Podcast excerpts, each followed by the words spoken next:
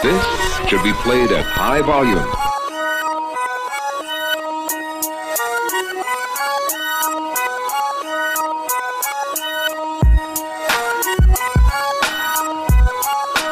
Welcome to Out of Pocket. Here's your host, Michael Davis. Welcome to Out of Pocket with Michael Davis on Tobacco Road Sports Radio, tobacco-road-sports-radio.com, and WWBG 1470 AM as part of your TGI Friday lineup. I'm your host, Michael Davis, and we have a big show for you today. You may also be watching our YouTube channel under the Tobacco Road Sports Radio banner. But yesterday was the NBA trade deadline, but this Sunday is Super Bowl Sunday. We have a huge show in line for us, and joining us today, we got out pocket regular John Cox. John, your team's in the Super Bowl. How are you feeling? I feel great, Mike. Go Birds. Uh, uh, that makes me cringe. so I had to go find a guy who's going to hopefully be on my side of things. We got Chris Clark from the Locked On Chiefs podcast. Chris, it's your first time on the Out Pocket. How are you doing? I'm doing fantastic. I'm really looking forward to this game, and I think that it's uh, it's going to be a very good game. And go Chiefs! But you know, kind of expected to say that, so there you go. go Chiefs! Hey, we can be homers on this podcast on this radio show, and unfortunately, my Cowboys did not make it, but the Kansas City Chiefs did. And Chris, we're going to start with you because this is shocking to me. The injuries that the Chiefs has had, pr- primarily to their receiving core. You know, not even talking about losing Tyreek Hill in the offseason, trading him away to Miami, but you got Juju down, you got Tony down, you got Hardman down. Pat Mahomes hasn't even been fully healthy. In terms of this game on Sunday, how healthy do you expect the Chiefs after a two week rest? And does their health matter in terms of the outcome of this game? So Hardman's on IR. He's done for the season. Uh, everybody else, I think, is going to play. And I think it's going to be a situation where they're going to be ready to go. And we'll see on Juju and Tony. I, I know that both of them, it looks like, are trending in the right direction. Uh, we have not received another practice report. They're practicing late. So we haven't seen that yet uh, to see whether or not they practice in full. But I would imagine that all of them did. Uh, the only person that didn't practice in full was Tony. And from what I've been hearing, he practiced and was running all over the place uh, trying to get ready for this game. So I think that they're going to be in good shape. And I do think injuries do matter. And but I think Kansas City's in a good place going into this game. Yeah, and and who knows? Like when you factor in Pat Mahomes' injury, I would probably take Mahomes at like forty percent rather than a lot of the quarterbacks at ninety five or hundred percent. Do you expect Pat Mahomes to be his full self this game? Full, no, but I do think that he's going to be a lot better than people think he's going to be. Uh, you saw what he was able to do against the Bengals. He didn't move a lot, but he moved enough. And he's got two more weeks to come back from that injury. And quite frankly, a lot of people didn't expect him to be able to even play in the Bengals game. And he played and he played pretty well. So I'm thinking that he's going to be a lot better this time around sounds like they've really pushed him early on in the week in practice to make sure that everything's good. And from everything I've heard, there's no real pain shooting up his leg, so he should be good. And John, with the Eagles defense going up against Patrick Mahomes, you guys have had a pretty good defense this year. I know I've experienced that watching some of your games. Darius Slay, CJ Johnson, you guys got the defense. You guys got the interior pass rush, Fletcher Cox. What do you need the Eagles to do to slow down Patrick Mahomes in this offense? Yeah, it's it's a tough task. Um, if you look at the numbers from last year when they played here in Philadelphia, um, it was one of Patrick Mahomes and Travis Kelce's like all-time career games. Uh, I think Tyreek Hill also had like multiple touches that game. Um, of course, Tyreek Hill isn't here uh, this time around, so um, pass rush, uh, I guess, is just the key. Um, guess the Chiefs this week um, get to Pat, get him on the ground, maybe generate a couple turnovers. Um, you know, I'm not worried about the back end. I'm more worried about uh, the scheme that the Eagles play. It's it's very much a, a sit back and you know play zone and, and, don't press and don't let the the big plays come. Kind of bend don't break defense. And I think Patrick Mahomes is very comfortable um, at this phase of his career and especially on this leg, sitting back and taking the underneath stuff and uh, killing you one play at a time. Uh, I think he's capable of that. I think that's what our defense is kind of built to do: just send four and drop everybody else back. Um, so it'll it'll be tough to see. Um, you know, I don't I don't expect a big game from any of the weapons other than Travis Kelce. Um, of course, you know the best tight end in the National Football League. Um, I'm sure he'll have a great day, but um, you know, on paper, yeah, it's a great matchup. But uh, at the end of the day, the the biggest problem for this defense will probably be our scheme um, with Jonathan Gannon uh, and the defense that he runs. And John, you referenced it. You're going to have to defend Travis Kelce. And guys, we would be remiss without saying or mentioning it's the Kelce Bowl. You got Travis Kelce, you got Jason Kelce. People tend to dismiss the Harbaugh we got a few years ago with John Harbaugh, Jim Harbaugh coaching against each other in the Super Bowl. But this is the first time players are brothers and playing against one another in the Super Bowl. And so both of these guys really need a big game and are key aspects to their team. You got Travis Kelce versus the Eagles defense, as you mentioned, John. And we also have Jason Kelce versus the Chiefs interior pass rush. Chris, I can start with you. Who do you think has the better game and who you think is more successful this Sunday? Travis Kelce is going to be very hard to stop. And I, like what John said, I think that the defense that they play is going to play into Patrick Mahomes' hands and the Chiefs' hands. I mean, I think that he has shown that, you know, after trying to go downfield so much in his career, he has started to get to a point where he's taking what the defense is giving him.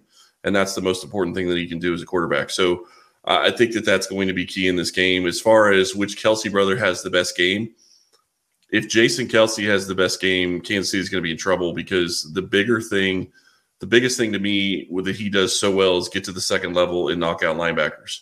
If he's doing that and he's doing that well, that's a problem for Kansas City in the uh, defending the run, and that could be a problem for them to win this game. That would be shocking because one of the big matchups I'm watching is Jason Kelce versus Chris Jones. Chris Jones has wreaked havoc throughout the playoffs, throughout the entire season, really. And if he's getting past Chris Jones in the first level of defense and going to the linebackers, that could be an issue. John, do you think Jason Kelce for your team has the better game this Sunday? I mean, it's hard to, you know, two different positions, two different things they do for their offense. Um, you know, just by like the eye test, I think I think Travis Kelce is going to have the better game. Um, you know, I fully expect them to come out and feed him anytime it's it's third and more than five or six. You know, it's they're looking for Travis Kelce. Um, they're going to move him around. They're going to get him open. Um, if you had to pick a weak point on our defense, it's probably our linebacker group. Um, so it'll be interesting to see kind of what we do when we match up in those situations. Um, you know, if you put Gardner Johnson, who's a great uh, you know, flexible a back, can play safety, play, can play corner.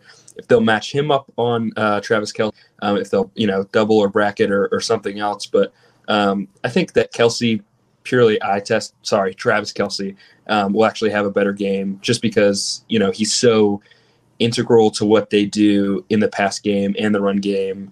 Um, and he's probably going to have a touchdown, which I, I think I'd, I'd be willing to bet my you know, tuition that Jason Kelce will not have a touchdown in this game Sunday. I don't know. We've seen some crazy stuff from Philadelphia in the Super Bowl. We got the Philly special. That'd be crazy yeah, if, he had a, if he had a touchdown.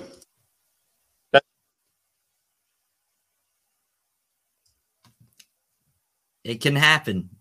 It could really happen. And what I'm hearing from you guys is it's going to be about the scheme. It's going to be about who is put in the right position to succeed. And this coaching matchup, this is not only the Kelce Bowl, this seems like the Andy Reid Bowl. Andy Reid, I believe, is the first coach in NFL history to win 100 games for two different franchises with Philadelphia, with Kansas City. He was never able to win a Super Bowl in Philadelphia. He's going for a second in Kansas City right now. And then you have Nick Sirianni, who was actually fired by Andy Reid while he was at Kansas City. So, you know, Nick Sirianni, he lives with a chip on his shoulder. Andy Reid, perhaps I would put him right below Bill Belichick in terms of the best head coaches in the NFL, at least for my lifetime. I'm going to start with you, John. How important is this game for Nick Sirianni's legacy after he was fired by Andy Reid not long ago? Yeah, um, it's it's important uh, for both their legacies. You know, if if Reid wins another one, uh, he can say that he was, you know, the architect of a dynasty. Um, you know, people forget how dominant the Eagles were in the early 2000s. I think, um, you know, we went to see championship games. You know, Donovan McNabb was was a great quarterback, um, but you know he probably wasn't the best in the NFC at the time. Um, so you know, Andy Reid, you know, he knows how to call an offense. He knows how to call, plays that's probably Reid um, is his ability to be a head coach and a play caller. Um, a lot of times, um, you know, head coaches kind of struggle with doing that balance, that tightrope head coach, and being aware situationally and being an X's and O's guys and calling plays and and um, you know scripting out your offense and what your scheme wants to do. Um, but yeah, I mean it's it's huge for for Andy. You know, Nick Sirianni um, got a long career ahead of him. Um, you know, has the one seed this year, took his team to the Super Bowl um, with a a, a, sec, a, really second year quarterback um, and Jalen Hurts. Their office this year all year, so I expect Sirianni to be around a little bit longer. Um, I wouldn't be surprised that you know this is uh, close to the end for for Andy Reid's career. Not like year he's going to retire, but you know um, he's uh, one of the oldest head coaches in the NFL. He he coached here in Philadelphia for 14 years, um, which tells you something. But yeah, I mean, it's just it, it's a testament to to Willie Collar and as a head coach, he's uh, phenomenal. Um, you know, he was great in Philadelphia, uh, uh, but I probably stands to gain more. He could really move up into that upper that upper tier of head coaches in NFL history with another, Super Bowl win. And I'll agree with that, John. And Andy Reid is 64 years old. He would be 65 next season. That is where coaches can still coach at an elite level. I don't think Andy Reid's lost his touch at all. I mean, obviously they're in the Super Bowl, but this could be one of the big matchups for Andy Reid because it is against his former team. And both of you watch Andy Reid a lot. Chris Clark from the Locked On Chiefs podcast. Andy Reid's legacy really could it come down to this game? And how much does his pride set in going against the team that canned you for who it was, Chip Kelly? Yeah, and I think that there is a lot of pride there. And and I was surprised when Reid came to Kansas City uh, that he didn't take a year off or he didn't take any time. It was a matter of no, I'm going to get back in coaching. And he was hired in Kansas City within days of of leaving the Eagles. And you know, it's been amazing to watch what he's been able to do with this team. And it's not just building. You know, they went from two and fourteen the year before Reid went to making the playoffs the next year and they've won seven straight uh, AFC West titles. They've been in five straight and hosted five straight AFC Championship games. Uh, obviously, won three of them, lost two of them. Been to three Super Bowls in four years. I, he is a great coach, and Mahomes has taken him to another level. Uh, but he has also built Mahomes from I won't say the ground up, but pretty close. I mean, Pat has a lot of talents that he brings to the table, obviously, the, the mental side of the game, seeing everything the way that he's seen it on the field, knowing what's coming pre snap and post snap. Reid has a huge, uh, he has huge fingers in Patrick's uh, makeup and in how he's playing quarterback right now. So I think that's huge for Kansas City. But uh, does this cement his legacy? I wouldn't say it does, mainly because I think he's already cemented his legacy. I, I think once once he won the first Super Bowl in Kansas City in 2019. I think that cemented his legacy. Is this going to make his legacy better? Absolutely. And, and, I would say, I understand the thought process that Reid maybe is, is probably closer to retirement than Sirianni. That's I, agree with that completely. I'm not going to be shocked if he's not coaching in, if he's coaching in his 70s. The guy seems to have a lot of energy. He seems to love what he does. He loves his players, and all of his players seem to love him. I just I think he's going to be around for a little bit longer. Andy Reid's always had the reputation of being a player's coach. And when you go back, and I love Andy Reid, I think he, again, right below Belichick in terms of the head coaches of my lifetime, last 25 years or so. Andy Reid goes one and three in the Super Bowl. Chris, does that not make you question anything? Uh, okay, so I would say this. When you look at him going one and three, you have to remember where this team started. They have 12, they had 11 rookies, I think, that started the year on this team. They've got six rookies starting on defense. This was supposed to be a retooling year for Kansas City.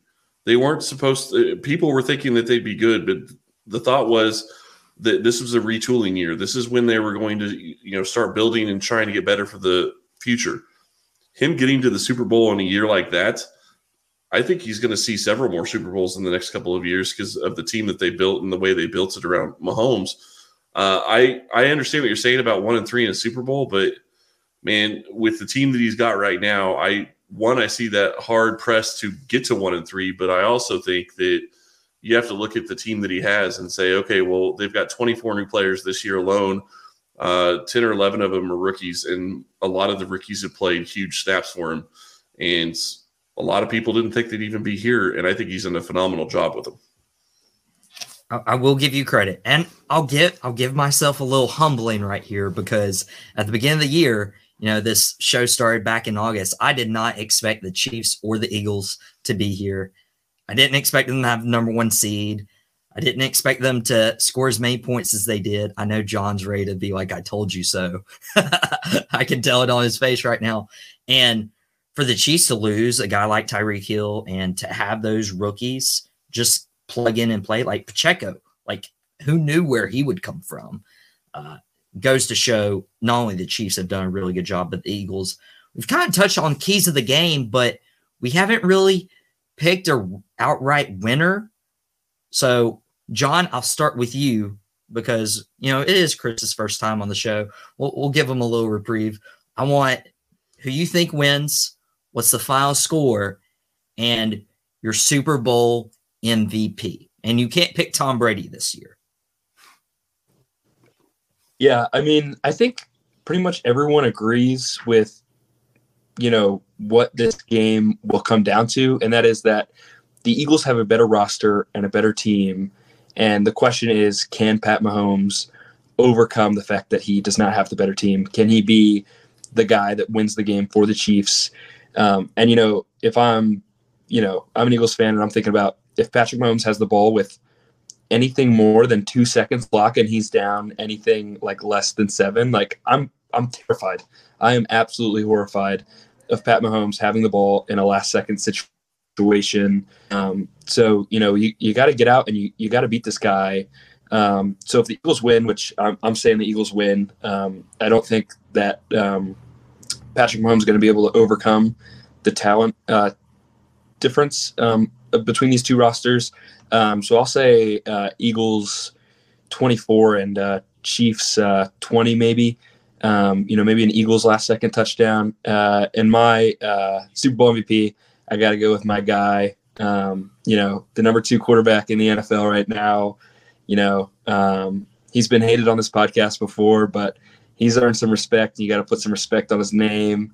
Uh, my my Super Bowl MVP pick is Jalen Hurts, the one and only. With uh, I'll give him uh, two touchdowns, one rushing, one throw, and we'll see what happens. Okay, well, you did call him the second best quarterback in the NFL. I'm sure he's behind somebody on the other side. Chris, what's your out of pocket prediction for the Super Bowl with the MVP? You know, I think the MVP is going to be Patrick Mahomes, but uh, you know, you look at this game, and I agree. The Eagles have a better roster. I'm not going to argue that. I've said that on my podcast for the past couple weeks. They have a better roster. It's overall more talented. The question really becomes, yes, it's a question of whether or not Patrick Mahomes can overcome it, but it's also a question of how much better is the Eagles roster than Kansas City's. I would argue Kansas City's offensive line has been top five. I'm not going to say they're the number one. Uh, the Eagles, I think, have probably the best line in football, but Kansas City's offensive line has been good all season long. The question becomes can Kansas City's defense slow down the Eagles? And is Jalen Hurts a quarterback that can play from behind? If Kansas City gets up in this game, that's going to be a lot more difficult for the Eagles to come back from. And that's, I think, something that is going to hamper their ability to win this game. And I will say, I just picked this on my podcast a couple minutes ago. I'm going to go with the same score prediction 35 28 Kansas City. There you have it. Both of them are sticking to their guns. We're going to find out what happens Super Bowl Sunday. John Cox is going to stick with me for some basketball talk, NBA trade deadline. But Chris Clark, is your first time on Out Pocket with Michael Davis. It's great having you. For our fans who want to listen to you, where can they find you? I'm on the Locked On Chiefs podcast, uh, part of the Locked On Podcast Network. We cover every single team for uh, the entire season, uh, five days a week. So, uh, and it's actually all year round, five days a week. We are doing podcasts. So uh, you can find me at Locked On Chiefs. Uh, that's usually where I'm tweeting from, but I'm also Chris Clark NFL on Twitter as well. And they're super fun. They're super easy to listen to. I've I'm a Cowboys fan, so I listen to the Locked On Cowboys podcast a lot. Preparing for the Super Bowl, I listen to the Locked On Chiefs, of course. Listen to the Locked On Eagles. Listen to the collab you guys did this week. Uh, it's really great stuff. Go follow my guy Chris Clark NFL on Twitter for continuous content. And when we come back on Out Pocket with Michael Davis, we're going to talk about this NBA trade deadline and where Brooklyn messed up. All that next on the show.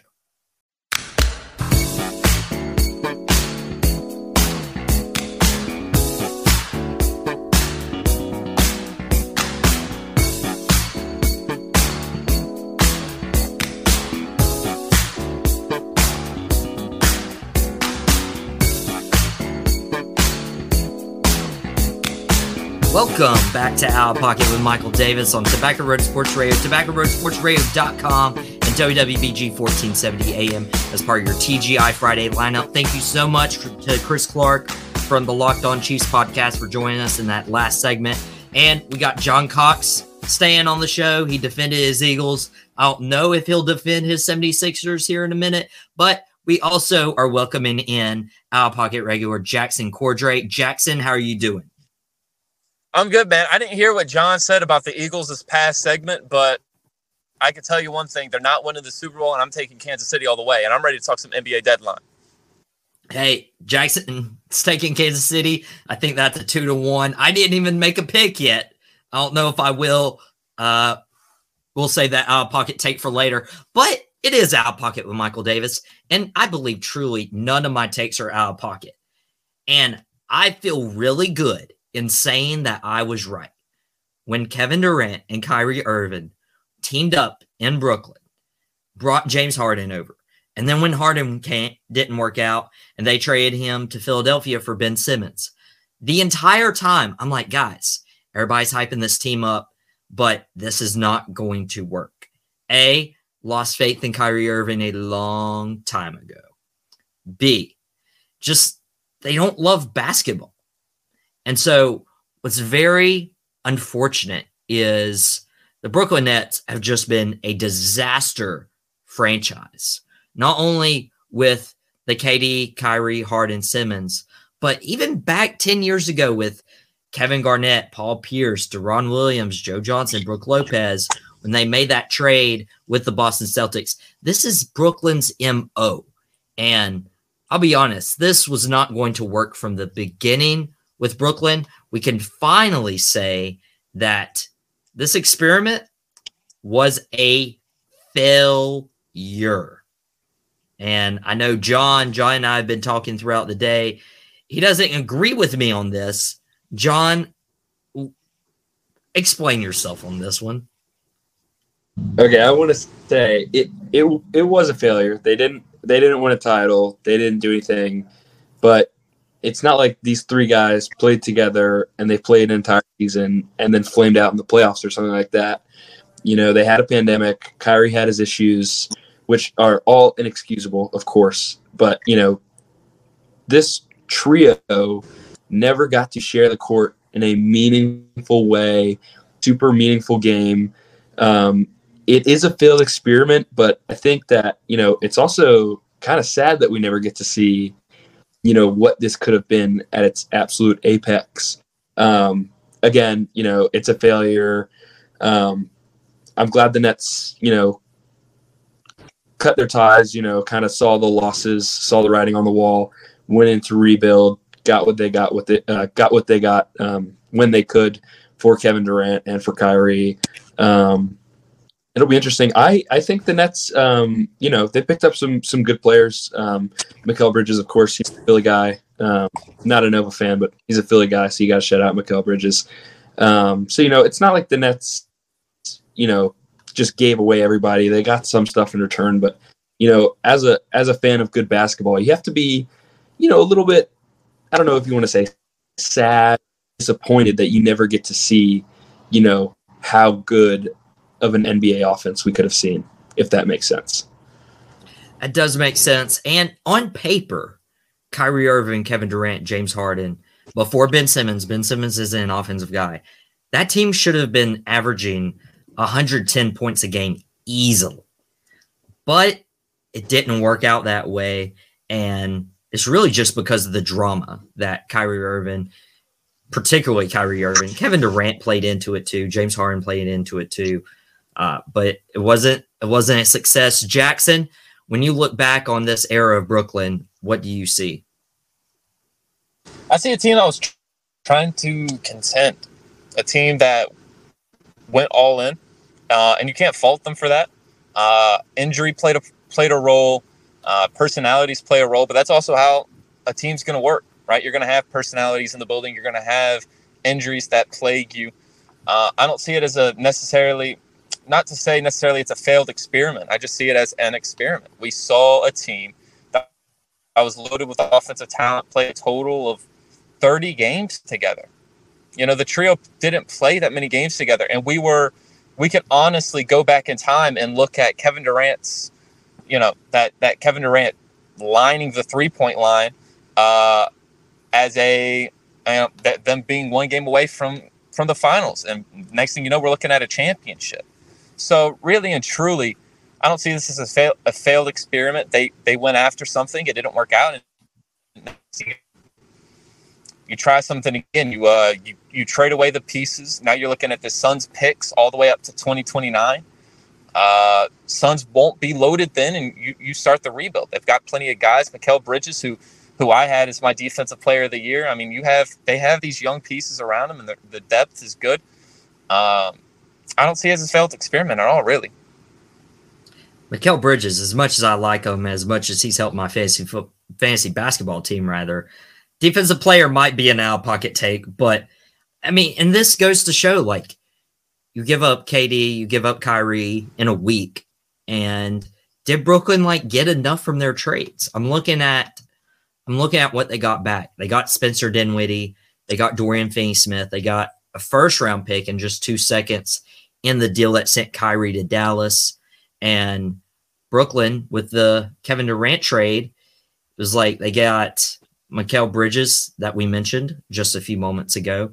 They got Cameron Johnson, Jae Crowder, which Jae Crowder was shipped out to Milwaukee. They got four first round picks and they got a 28 pick swap. I think the four first round picks are good, but I'm like, okay, you can use it for trades, you can get somebody good, but I mean, guys, this Brooklyn franchise is a disaster. I don't know if anyone who is going to want to go play in Brooklyn for a long, long long time.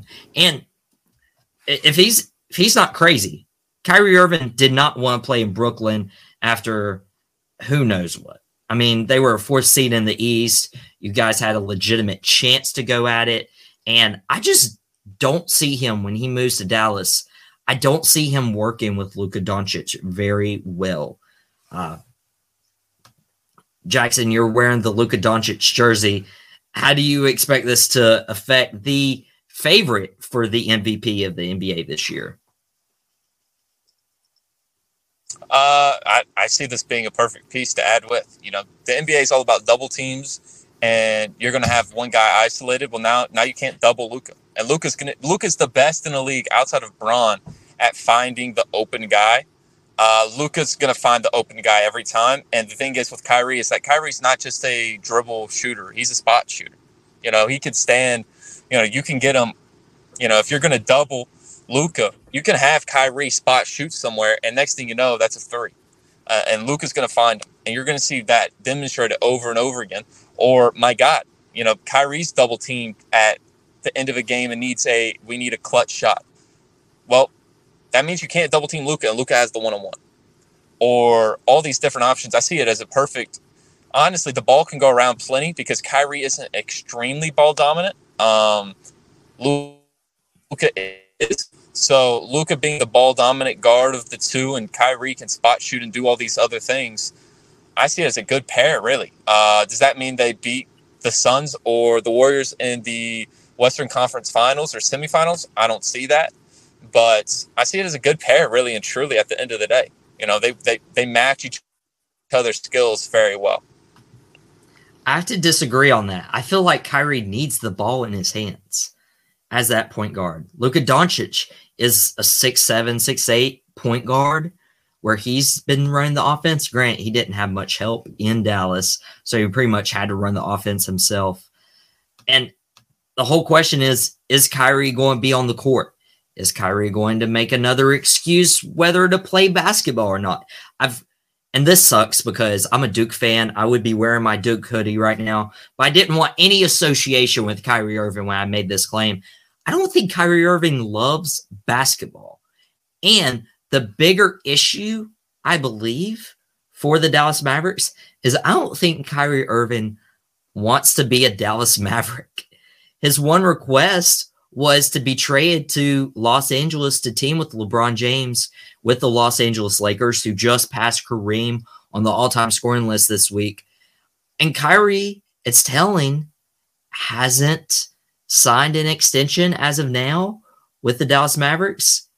I, I get I give it a year, if that, where Kyrie's already left Dallas and they've given away Dinwiddie, Finney, Finney Smith.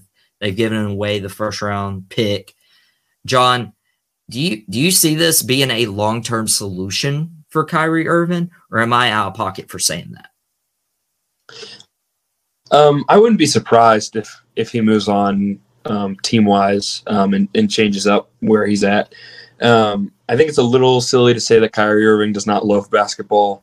Um, I think that Kyrie Irving probably plays more basketball than we do, like anything, if that makes sense. I feel like he's probably played more basketball than any of us have done anything in our entire lives. Um, you know, he he's all about the game of basketball. Um, he's a good player. Obviously, teams are willing to like, take the risks that come on with his personality. Um, that can be a little weird at times. Um, but yeah, I wouldn't be surprised if he's moved on. Um, to touch on whether or not he's he'll work with Luka, I mean, he worked with LeBron. Uh, you know, LeBron is is kind of the same archetype as Luka. Um, he's just you know cranked up the athleticism to him. Um, but you know, him and him and Luka are kind of the same player when you look at it style wise. And if it worked with with Luka and uh, or with LeBron and Kyrie, I don't I don't know why it couldn't work with uh, with uh, LeBron and Kyrie or, or Luka and Kyrie as well. Well, and and that's the question it, could it work on paper? Could it work on the court? How much are we going to see them play together? And that's the reservation I have when it comes to Kyrie Irving, because he was supposed to be playing well with his buddy Kevin Durant, and now Kevin Durant is a Phoenix Sun, guys. KD is with the Suns, and Jackson, I'm going to ask you, keeping Chris Paul, keeping Devin Booker, keeping DeAndre Ayton to acquire Kevin Durant for you know, Mikal Bridges, Cam Johnson, Jae Crowder, four first round picks. Does this make the Phoenix Suns the favorite again in the West? Or John, if you want to hop in on this one. Yeah, um, I don't know. The West was already pretty wide open. You know, I I I, I couldn't tell you who was going to come out of West before today. Um, you know, the the Lakers did themselves some favor. They acquired some pieces today. I didn't expect them to come out, but I mean, the West, it's it's weird when you look at it because they have a lot of kind of young teams coming up. Um, you know, the standings right now are Nuggets, Grizzlies, Kings. Like that's that's insane. Um, so yeah, I mean, it's it's going to be a dogfight in the West. But when you look at the experience that you know uh, Kevin Durant, um, Chris Paul, and um, and Devin Booker have, you know, they've they've all played in finals games. Kevin Durant's played in multiple. Um, you know, I fully, I, I don't know. It's it's tough. Um, you know, when the Pelicans and Zion comes back and he's healthy, he's going to be a problem. The Warriors are, are still the Warriors. They just add Gary Payton back, who was a big part of their success last year in their playoff run. Um, so, you know, you've got that working around. I don't expect the Timberwolves to still be in the playoffs later in the year. Um, but you know this Kings team, you know, it could be a year too early type thing for them. You got the Grizzlies and Ja. You've got the two-time MVP um, Nikola Jokic um, at the one seed right now. You know, there's so many teams in the West, but I mean, overall star power, man, and and it's it, it's got to be the Suns or Warriors, right? This could be, and I, I give it to Denver. They're leading the West right now. They're honestly only behind Boston in terms of win percentage this year. Sacramento is going to end a perhaps, I believe, the longest drought for an NBA team in terms of reaching the postseason. I, I see them getting bounced by whoever they meet in the first round, honestly. But Phoenix just, if they can get Kevin Durant, and and and the, again, this is a reservation, but Kevin Durant now all of a sudden finds himself in a Golden State like atmosphere with he's surrounded by Curry, Thompson, Draymond Green. Now you're surrounded by Chris Paul, Devin Booker, DeAndre Ayton, which isn't the caliber of that Warriors team, but it's pretty on close. Yeah, and they've also got a, a great coach too. Uh, um, with Monty, you know, sure he'll find a way to use Kevin Durant. It's kind of hard not to find a way to use Kevin Durant, um, but uh, yeah, I mean, he is, you know, I don't know, because Devin Booker is so well can play so well off the ball. So can Kevin Durant, DeAndre, and um, if he becomes a problem again, you know, if he becomes a dom man, you know, like the number one overall pick that he was picked at, if he can, you know, tap into that, like it's, it's like it's unstoppable. Which you know, we were saying the same thing about the Nets two years ago. So you know, you never know what's going to happen. A little more stable environment for them uh, for Kevin. Um, yeah, man, I don't the Suns in seven unless you know it's it's the Warriors and it's just you know depth and experience kind of kind of overtaking the Suns. Uh, it's it's going to be a, a fun race in the West this year. They did give away Mikal Bridges, and that that that's the that's the piece where I'm like, uh, he could have been X factor. You know, put him on Klay Thompson or even Steph Curry and watch him do his magic. But it, will it'll it'll be interesting, and we gotta get into a break. When we come back, we're going to talk about the rest of the NBA trade deadline, and we may even mention our teams, the Miami Heat and Philadelphia 76ers, what we did, or more importantly, what we didn't do at the deadline. Next on Out Pocket.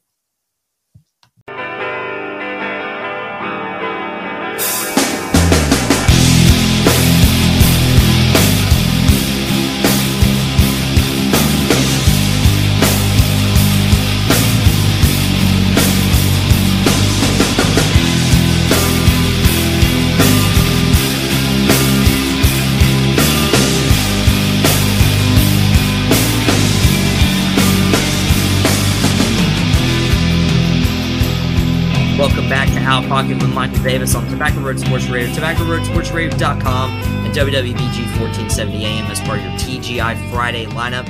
You're also watching our YouTube channel. Uh, Jackson had some technical difficulties. We can try to get him back in, but I'm joined right now by John Cox. And if you love Out Pocket with Michael Davis, you can't get enough. We are on Instagram, out, pocket underscore TRSR. Uh, you can also follow Tobacco Road Sports Radio on Facebook, on Instagram. They're doing a nice little contest right now. So you may want to hop over onto the Facebook page, see what that's all about, maybe get a free book. And when it comes to free, there's nothing free at the trade deadline unless you're just trading a bunch of like second round picks or whatever. Mm-hmm. But there was a trade uh, or actually multiple trades with one organization, and that was the Los Angeles Lakers. Lakers actually did trade away Russell Westbrook, ending the Westbrook LeBron AD era. And they got in return D'Angelo Russell and Malik Beasley to the Lakers. D'Angelo Russell becoming a Los Angeles Laker once again. They also trade away Thomas Bryant to the Denver Nuggets. Lakers have been pretty active. They got Mo Bamba. No, not the song. They didn't get the song right, so that's. But they trade away Patrick Beverly to Orlando Magic for Mo Bamba. Lakers made some deals after LeBron was like, "Hey, you guys know what you need to be doing." And John, I have to pose this to you: Did the GM get his wishes, even though he didn't get Kyrie Irving? that team, I think, I think the Lakers, you know, overperformed with with what we thought they were going to do at the deadline or be able to do at the deadline. Um, you know, they they acquire, you know, uh, they bring back D'Angelo Russell. You know, who's not a, a, phenomenal talent, but you know he can be a needle mover. He can he can be the guy that's playing point guard while LeBron's gone and and and get you a bucket in ISO situations, that kind of stuff um, and a distributor. Um, but I think you know bringing in a guy like Malik Beasley, you know this was the formula when they won the championship. It was defense and shooters around Anthony Davis and LeBron James, and you know none of it's going to matter if Anthony Davis cannot stay on the on the court. Um, you know, I, I hate to like harp on on injuries, but I think it's a valid criticism for a guy like Anthony Davis. Um, you know, he had that stretch at the beginning of the the NBA season this year, he was dropping 30 bombs just every other night on everybody, you know, putting up 30 points, getting 15 rebounds a night. He was a beast. He was unstoppable. Um, and so, like, if the Lakers can get that in the playoffs for a sustained amount of time, they could be looking at at a real, you know, a real playoff run um, where they win two or three series, and you know, you never know what's going to happen in the NBA. Um, you know, I would I would pick this Lakers team to beat you know the uh, the Kings in in the first series of that that's with.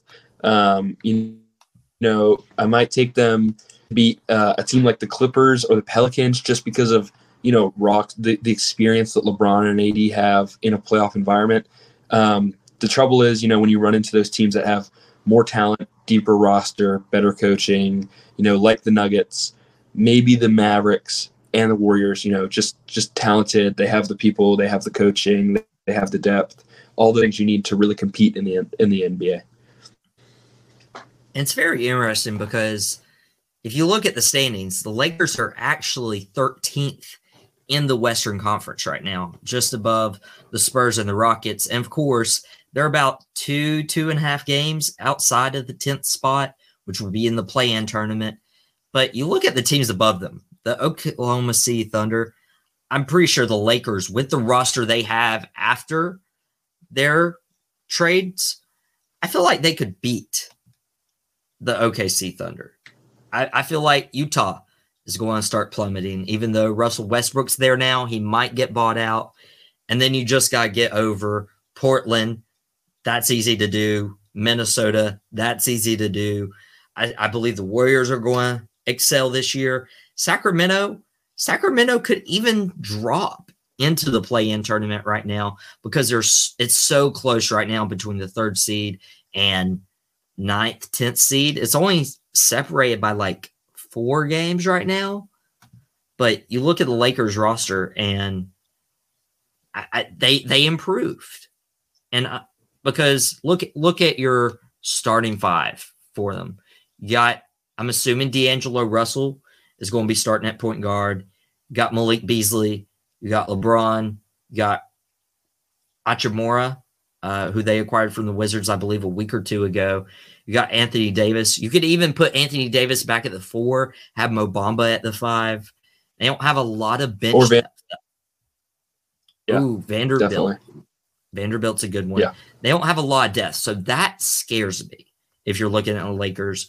But this is going to have to be LeBron – you know, keep putting up numbers and scoring the ball and try to get, you know, what, 7,000 beyond Kareem's number just to make it into the play in. It could be a lot for them moving forward.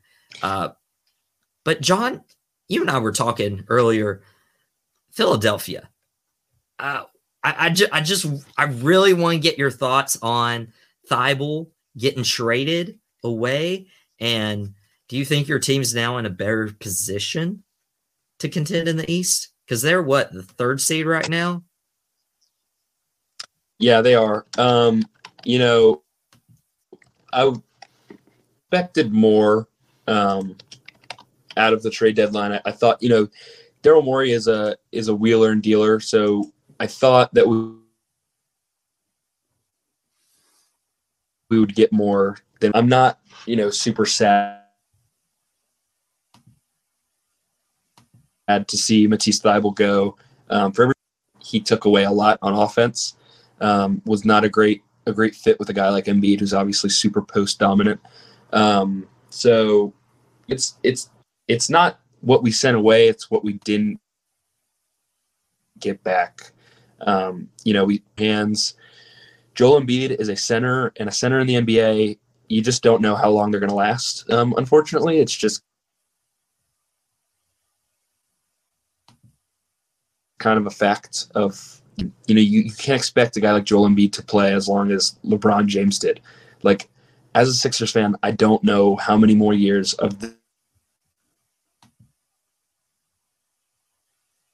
this Joel Embiid. I'm going to six. Like every year that we just sit on our hands is another year wasted of maybe the most like unique talent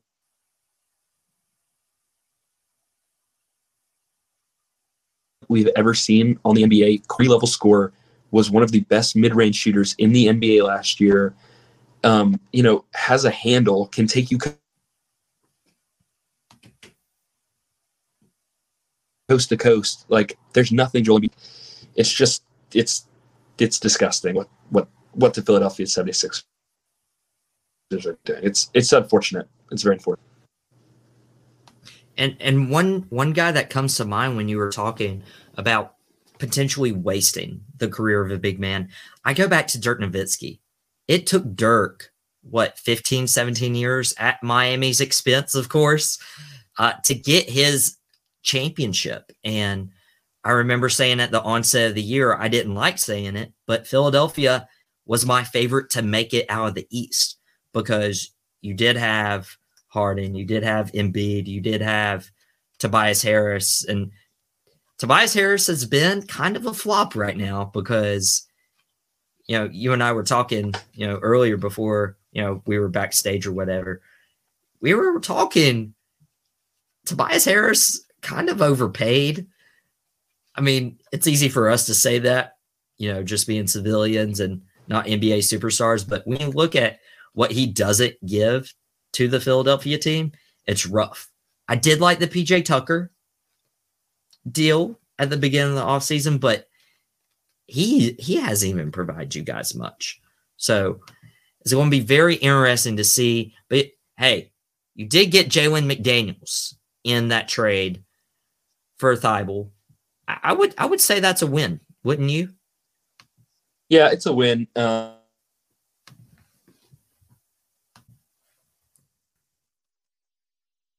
um, he is an actual two way player. This this year isn't isn't overwhelming, but you know he's playing on a team with Karl-Anthony Towns and Anthony Edwards. Um, so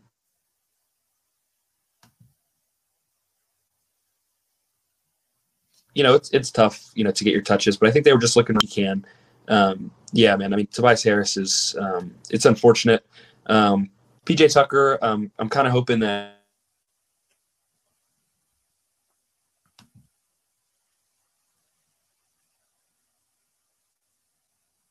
You know, he, he turns it on for the playoffs like he are 83 game players or 82 game players. Um, and hopefully PJ Tucker is just a 16 game player and he's going to turn it on when we get there. But right now, it's it's not a fun team to watch the way they're constructed and and what they do. Hey, it could be worse. You could be a Miami Heat fan just sitting back and watching the team trade away Dewayne Dedmon to the Spurs for nothing, literally nothing. It was cash considerations, and I was expecting the team to deal away Kyle Lowry I was hoping they wouldn't trade him away to Philadelphia, but maybe out west somewhere. It, uh, didn't look good. And that's a team where it's like, at least with Philadelphia, you're the third seed. You you have a team to make a run. Miami at the sixth seed right now, they'll probably go ahead of Brooklyn because Brooklyn's obviously not going to be in the position they are now. And Miami's going to have to probably match up against Cleveland, or Philadelphia, and a four or five seed matchup in the East. It's going to be very interesting. But one one deal that hasn't been talked about, and that's that's more of a regional deal because the Charlotte Hornets traded Mason Plumlee to the Clippers in return for Reggie Jackson. Don't know what's going to be the dynamic between Reggie Jackson, LaMelo Ball, Terry Rozier. That that's still to be decided. But they they leave a void at the big man for Charlotte. They're going to have to rely on Mark Williams, the second year player out Duke, uh, to get the job done. I believe first year player out Duke. But this is pretty obvious because there's four teams right now who are pretty much in the Victor Wembanyama sweepstakes. Houston, Houston trade away a lot of assets.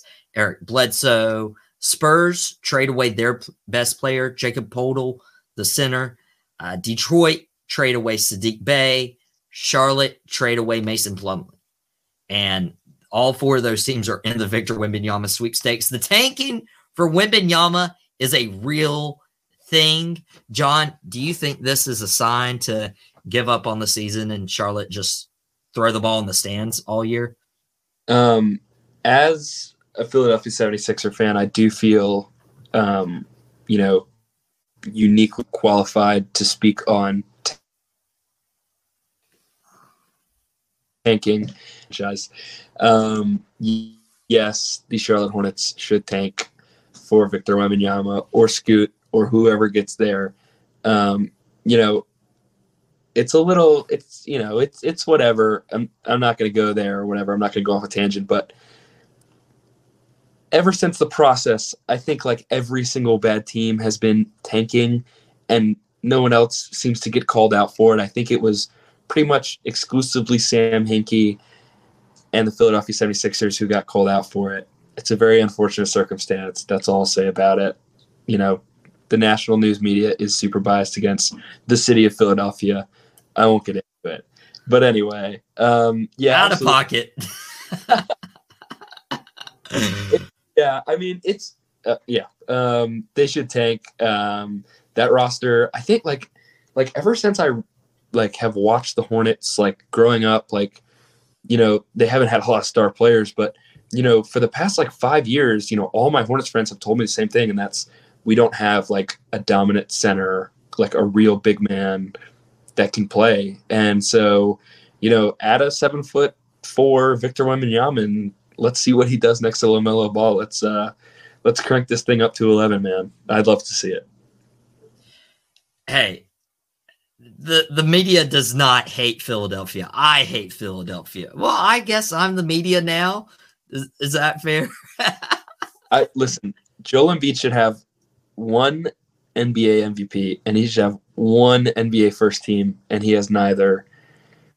That's it's it's whatever. Neither here. NBA first team is kind of a shock right there. Not going to lie.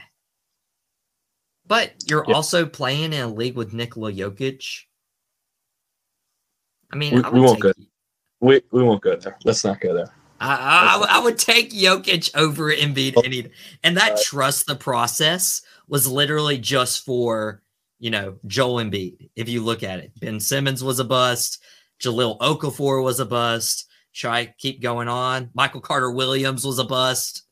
Okay, well, we we did have one. Fultz. We we had one rookie of the year in that bunch. We we got a rookie a rookie of the year out of it. Yeah. Um it's it's tough. Uh, I don't know like how much you know about the process, but you know we started it. It was happening. The NBA kind of forced our hand, and said get rid of your general manager Sam Hinkie.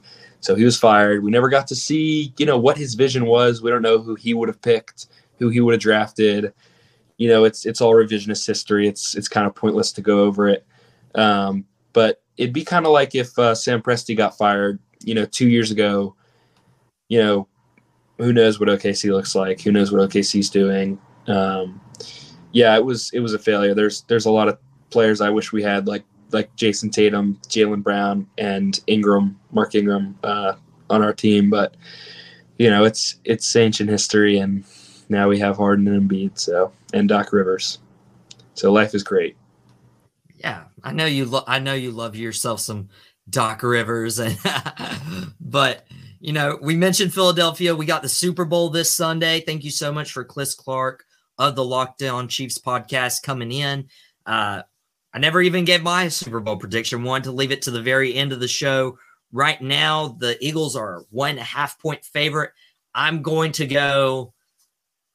I, I'm going to go my theory. You know, you pick who you don't want to win.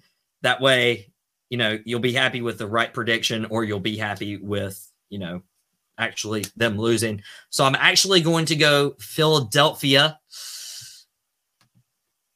31, Kansas City 30. I'm giving it a one point game. It's going to come down to the wire, and it's going to come down to Philadelphia having the ball in their hands at the very end. So that's my pick. Thank you so much for John joining us. Thank you for Jackson for hopping in for a little bit. Thank you for Chris Clark. It has been Out Pocket with Michael Davis on Tobacco Road Sports Radio, tobaccoroadsportsradio.com, and WWBG 1470 AM as part of your TGI Friday lineup. We got franchise players right after this. Thank you. Subscribe to the YouTube channel, and we will see you guys next week. And everyone, enjoy the Super Bowl.